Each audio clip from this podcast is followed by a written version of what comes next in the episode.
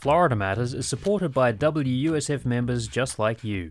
Your donation of $5 or $25 will help ensure public radio thrives. And thanks to Candy Olson, an additional $50 will be added to your donation. Visit wusf.org slash match to maximize your gift today. 2018 is almost over, and we're looking back at the stories that made headlines in our region this year. This is Florida Matters. Support for Florida Matters comes from the National Foundation for Transplants. Right now, hundreds of Tampa residents need an organ transplant they can't afford. You can join National Foundation for Transplants Operation Second Chance at transplants.org to learn how to help give someone a second chance at life. From the studios at WUSF Public Media, I'm Robin Sussingham. Much has happened in our state this year. We elected a new governor, a U.S. senator, and a number of other political positions. We lost 17 lives in a mass shooting that led to new laws about school safety. Today on Florida Matters, we revisit some of the major events and news stories that affected Tampa Bay and our state in 2018. We begin on a lighter note. Back in January, thousands flocked to Tampa for the 2018 Hockey League All Star Game. It was the same weekend as one of the city's busiest events, the annual Gasparilla Pirate Festival. What could have been a traffic and security nightmare turned out to be a success. Florida Matters did a show ahead of the big weekend, and it featured this story from WUSF reporter Bobby O'Brien about whether sunny Tampa Bay is a hockey town. We caught up with Lightning founder Phil Esposito during intermission at a recent game. The Lightning were playing one of the original six National Hockey League teams, the Montreal Canadiens. Esposito admits bringing professional ice hockey to the land of sunshine and palm trees in 1992 was a gamble. But he got some reassurance from Gabe Paul, a former president of the Yankees and Cleveland Indians, who was living in Tampa at the time. I asked him one question Do you think hockey could survive here? And he said, Well, we love football, we love car crashes, we love wrestling, and we love boxing. Seems to me you got it all in hockey. The Hall of Fame player knew he had a challenge creating a team in a non traditional hockey market like Tampa. Montreal sports writer Arpan Basu was covering that Canadian Lightning matchup, and he agreed that traditional hockey fans are tough. No, hockey fans, especially in Canada, we want everyone to love our, our game. And then when the NHL goes and reaches out into these new markets to get new people to love their game, they, they get mocked and they get made fun of. There was a lot of that going on when they initially came to Tampa. But Esposito shrugged off those early taunts that ice hockey doesn't belong in a place with no winter. And the truth is, you play indoors, you don't play outside. Today, Espo does the color commentary for Lightning radio broadcasts. Jim Devellano with the Detroit Red Wings says the Lightning has come a long way since playing at the State Fairgrounds Expo Hall and St. Petersburg's Tropicana Field, known then as the Thunderdome. He says players like Vincent Lecavalier and Martin St. Louis winning the Stanley Cup in 2004, plus several playoff bids since, have earned the Lightning and its fans respect. This is a hockey town and will be forever. They've made it. In fact, at many Lightning home games, you can find Scotty Bowman, the coach with the most wins in NHL history and 14 Stanley Cups. I happen to live in Sarasota. I know a lot of people that come up from there.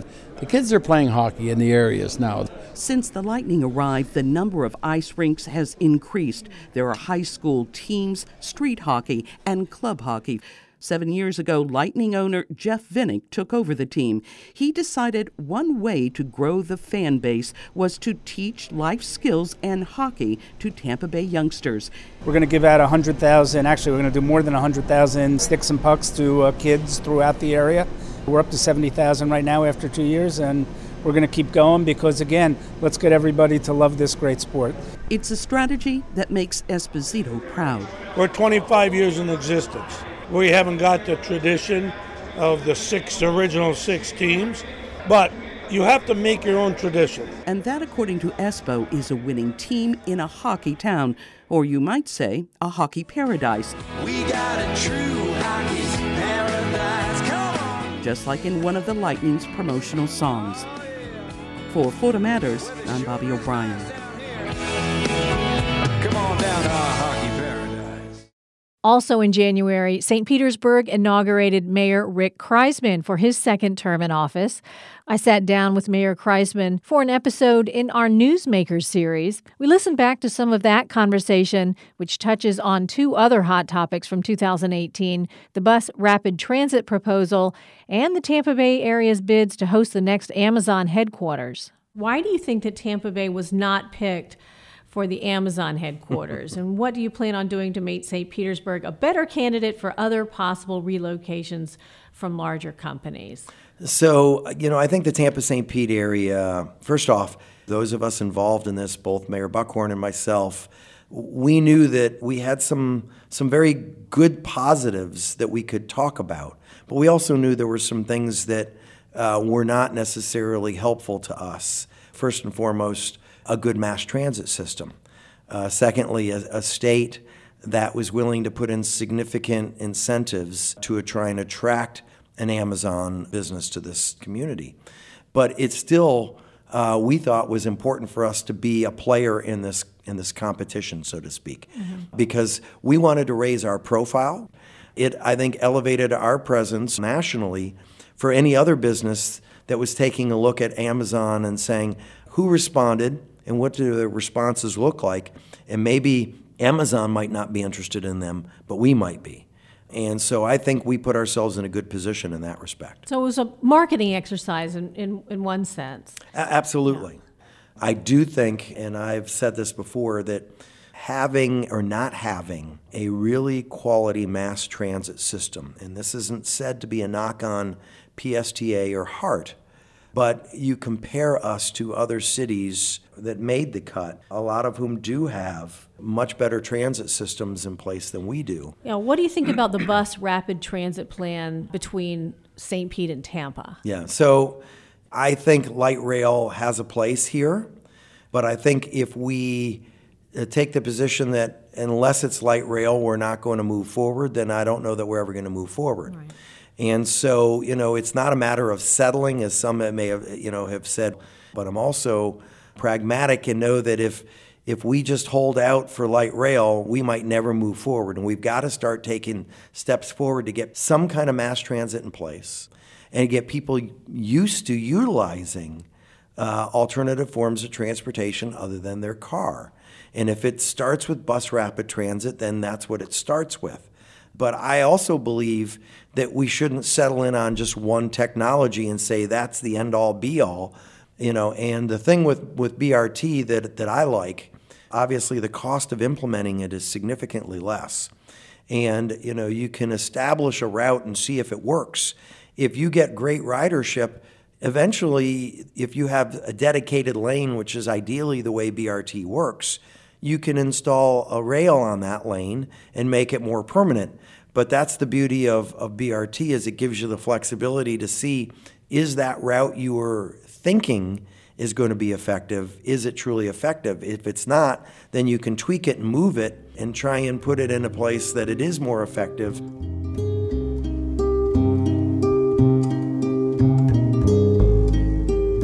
February 14th made history in Florida and the nation. 17 people, mostly teenagers, were killed in the Parkland school shooting on Valentine's Day. The tragedy reignited national debate about gun control and dominated the Florida legislative session. The shooting and its aftermath came up on Florida Matters several times. In one show, we met 18 year old Leonor Munoz, a recent graduate of Marjory Stoneman Douglas High School. She was one of thousands of students and staff who fled to safety while shooter Nicholas Cruz used an AR 15 to kill his victims that day. Health News Florida reporter Sammy Mack in Miami helped Munoz record her experiences in the weeks after the shooting leading up to her graduation. Florida Matters aired that audio diary this spring. We hear a portion of that now. So, um, my name's Leonor. That's spelt L E O N O R, last name M U N O Z. I've said that so many times over the last couple of weeks. I've been doing so many interviews, so many rallies, meetings. Today, it's Wednesday, the 21st of March. It's a couple days before the march. I should probably be packing right now. I'm not going to DC, but I'm going to be in Boston instead. My sister, Becca, she goes to Northeastern and she's helping organize the march there, which is really cool. And if I'm not talking to people planning for this this march, I'm breaking down crying. On Friday, the Friday after it happened, I went to visit my friend. The Fellowship of the Ring was on Netflix, so she just put it on. Which you know meant a lot to me because I know that this isn't really her favorite. It seemed kind of like our story. I mean, the hobbits they started off in the Shire. This good, safe, if a little boring place, which to me seemed a lot like Parkland. We we call it Parkland, or it's safe after Darkland.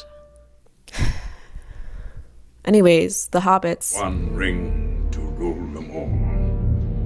One ring to find them. The One Ring tempts everybody. One Ring to bring them all. And in the darkness, find them. At the moment that I was watching it, it seemed like the ring was these weapons, these high caliber weapons like the AR 15. There's just so much power. You can't do good with that. When you read The Lord of the Rings at the end, the Shire is saved, but it can't go through all that evil and stay exactly the same. Frodo says to Sam, We set out to save the Shire, Sam. The Shire was saved. And it has been saved.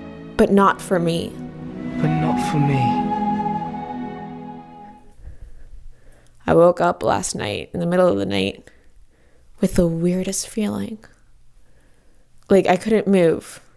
I don't know, sleep paralysis or whatever. I, I was so dizzy. It was like the dizziness was in my arms. And I don't know, just kind of accepted and went back to sleep because at that point, like, like this, this is the least of my problems. I, I want to protect all my friends. I can't stop bullets midair. I can't stop depression. I can't stop PTSD. I'm just so scared.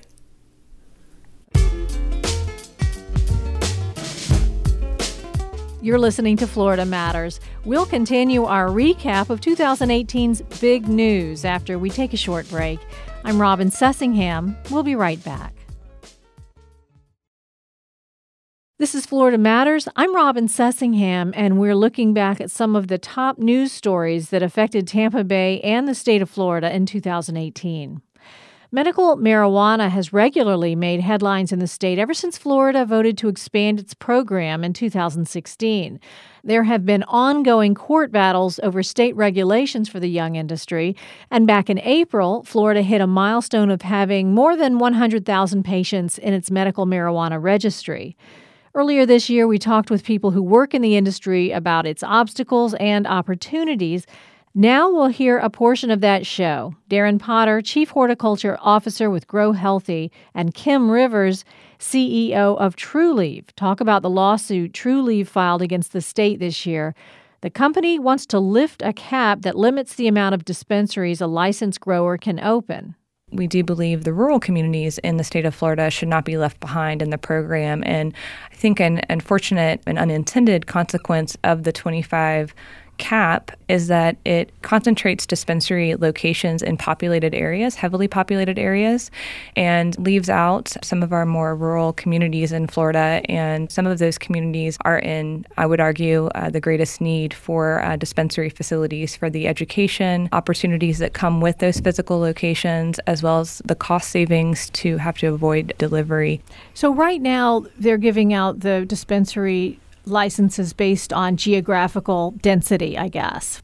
There's a, a, formula that is embedded in statute for those 25. And so you have what amounts to regional caps. So, for example, in Northwest Florida, we are only allowed two locations out of those 25. Because you don't and have as many people as they do in that's South right. Florida. So it's based on census. And mm-hmm. so what we're seeing, and it's already starting to happen, all of these companies are clustering dispensaries among the most heavily populated areas of the state. For example, if you go to the Tampa area, there are several companies, five or six even um, that have dispensaries open in a very small uh, geographic area because one, there's more physician activity there, and um, of course, just pure population numbers. So, what would be a better way to give out licenses for the dispensaries if you don't do it by census population? Well, initially, when we first applied for our license, and one of the fundamental areas in which we were scored was that we had to come up with a plan to show that we could adequately serve, you know, all of the potential patients in the state of Florida, and there were no caps on um, dispensaries. And so we built a business plan around that premise that we were going to be able to open locations as it made sense for um, us as a company and for the patients in Florida. So I, I don't think it's necessary for uh, lawmakers to be involved in, in where dispensaries are located. I think that that's a business decision. So, Darren, Trulieve has taken the lead on litigating this, it sounds like, but it must affect your company as well. Absolutely. I think Kim is spot on when she says uh, the more rural areas are underserviced and they're typically the greatest in need.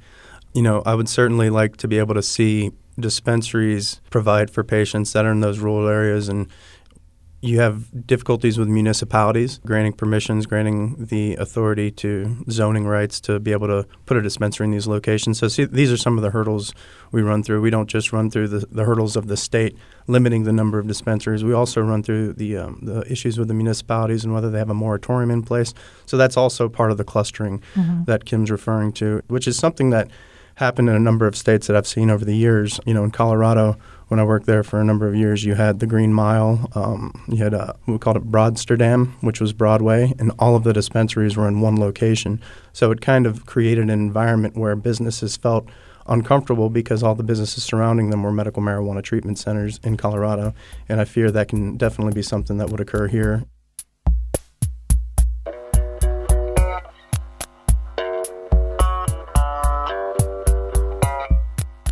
As we mentioned in the first half of the show, the Parkland school shooting had a major influence on Florida's legislative session. One result was a new law that required all schools to have armed security guards.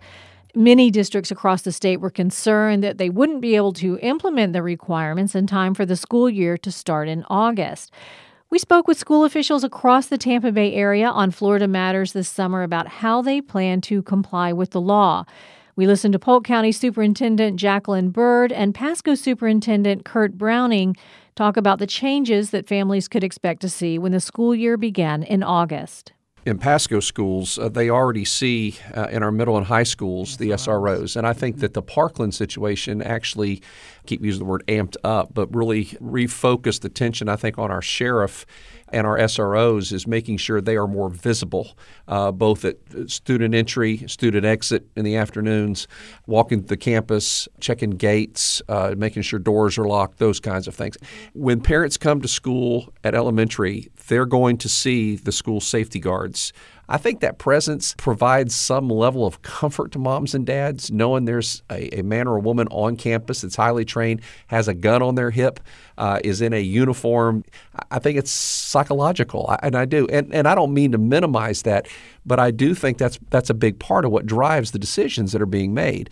Are they going to see more fencing, metal detectors, a single point of entry trying to, you know, so a single point of entry means 2,500 kids trying mm-hmm. to get mm-hmm. in through the same door. In Polk, when we look at some of our high schools, we have high schools that have 2,500, almost 3,000 students in there, and in, in a sprawled out buildings. So as we're looking at single point of entry, you know, there's just no way I can get a single point of entry at that at that point. But what we are doing to encourage people is those adults have to be visible when students are coming and going and changing classes. You have to have that visibility. Those gates have to be closed. I got pictures from parents telling me this gate is left open. And we tell them if you see something, say something. But you know, when it comes to single point of entry, that's just one of the things that is it's hard to grab in high school. In elementary, it's a lot easier because you can funnel them all through one way when they come in through uh, either through two ways from the car riding, the bus loop.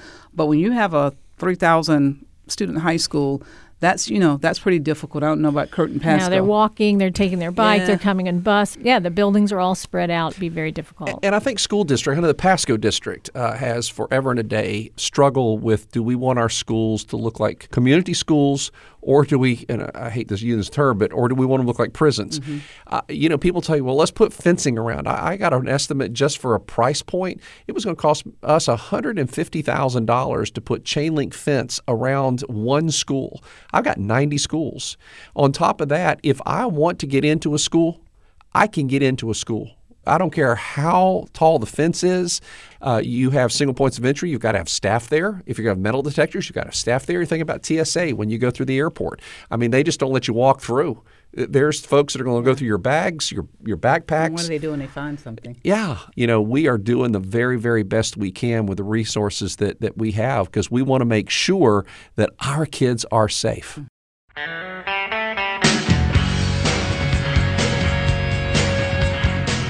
The midterm elections made national news after three major races in Florida led to recounts. But even the state's August primary had some big surprises. Tallahassee Mayor Andrew Gillum beat Democratic frontrunner Gwen Graham and became the first African American nominated for governor in state history. And Agriculture Commissioner Adam Putnam, who establishment Republicans had initially thought would be a shoo in for Florida governor, lost to Ron DeSantis. WUSF Steve Newborn reported from Putnam's watch party on primary election night during our special live episode of Florida Matters. We hear his story on the Polk County native's long political career in Florida. Adam Putnam strolled confidently to the stage of an historic Lakeland hotel less than 15 minutes after the polls closed. There, the man who had seemingly been on a fast track for governor announced something he's never had to say before. You've stood beside me in the highs, you've stood beside me in the lows, and you've stood beside me in the winding path between the two. And for that, I'm forever in your debt. Until then, there had been few lows for the 44 year old Putnam. His concession speech was a first. The Bartow citrus and cattle farmer had never lost a race in 22 years. This outcome ends something of an era in Florida Republican Party politics. Veteran political journalist William March says many people who are familiar with Putnam knew he was aiming directly at Tallahassee. Adam Putnam has been on a trajectory for the governor's mansion for well over a decade. And frankly, most of the Republicans in Florida expected that that was where Putnam would end up going. Well, his turn came up this year, and suddenly his plans get completely upended by the involvement of Trump in this race. The momentum had started to drift away from Putnam by the time the president said this at a rally at the Florida State Fairgrounds in July. He's tough, he's smart, and he loves Florida and he loves our country. And he's going to be your next governor, Ron DeSantis. There had been a few bumps in the road for Putnam. His declaration that he was a proud NRA sellout came under attack after the Parkland school shootings. An investigation showing that many applications for concealed weapons permits were never vetted took off some of his gloss. But March says it was the Trump endorsement that carried the most weight with Republican voters. It shows how completely Trump has taken over and dominated not only the National Republican Party, but the Florida Republican Party and remade it in his image. It's now the Trump Party of Florida. Back at a somewhat subdued election watch party at an historic hotel in Lakeland Tuesday night, Jim and Gina Mammal of Lakeland says the book isn't closed on Putnam's political career. Absolutely. He has a servant's heart, and, and he is a, a born leader. So, and if not governor, a good senator in the future. Putnam said during his concession speech that whenever one door closes, another door opens. And at the young political age of 44, he has a lot of time to veer onto the comeback trail. I'm Steve Newborn in Tampa.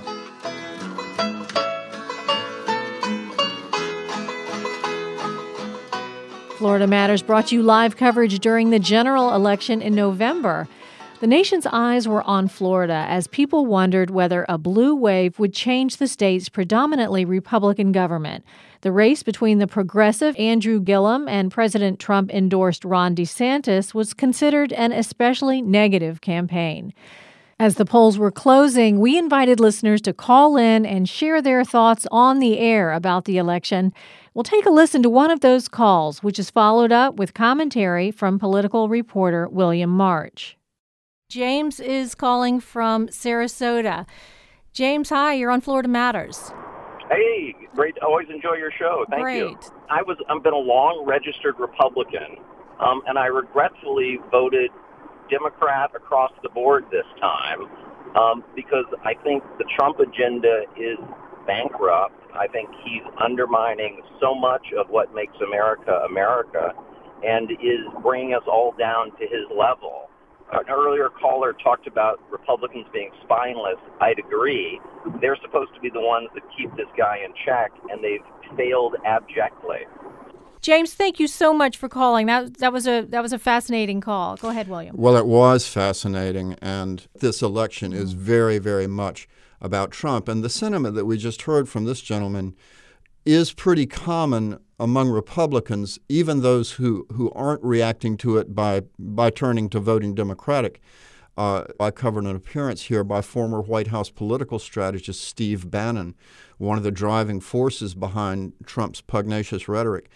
And, and even he said during his speech, well, you may not like some of the things that Donald Trump says, but that's part of the package. That, that comes with the deal. Even he was acknowledging that some Republicans feel uncomfortable at the president's rhetoric, and he was telling them uh, not to be bothered or distracted by that, but to, to stay with Trump and support him. But I think that shows that, that what we just heard is not an unusual reaction at all. And among some Republicans, it's even driving them uh, to vote against him. The question is how many. Well, as it turned out, not enough. Governor elect Ron DeSantis ended up beating Andrew Gillum by a small margin, which a recount confirmed. A recount also could not save longtime Democratic U.S. Senator Bill Nelson, who lost his seat to Florida Governor Rick Scott. But Democratic candidate for Agriculture Commissioner Nikki Fried ended up winning that office after a recount showed she had more votes than Republican Matt Caldwell. And that brings us to now. Looking ahead to 2019, these politicians and other lawmakers will start new terms in January. Most of the constitutional amendments passed this November, like restoring voting rights to felons, will also go into effect then. And Hillsborough County residents will start paying more taxes for transportation projects and school improvements. No matter what the news is next year, WUSF and Florida Matters will be there to help keep you informed. That's it for today's show. You can find links to all the 2018 stories that we revisited on our website, WUSFnews.org. Just click on the Florida Matters tab. And Florida Matters is now available as a podcast. So if you can't be by your radio on Tuesday evenings or Sunday mornings, you can take us with you anywhere. Just click on the podcast link at WUSF.org. Our show is produced by Stephanie Colombini and is a production of WUSF Public Media. I'm Robin Sussingham. Thanks for listening.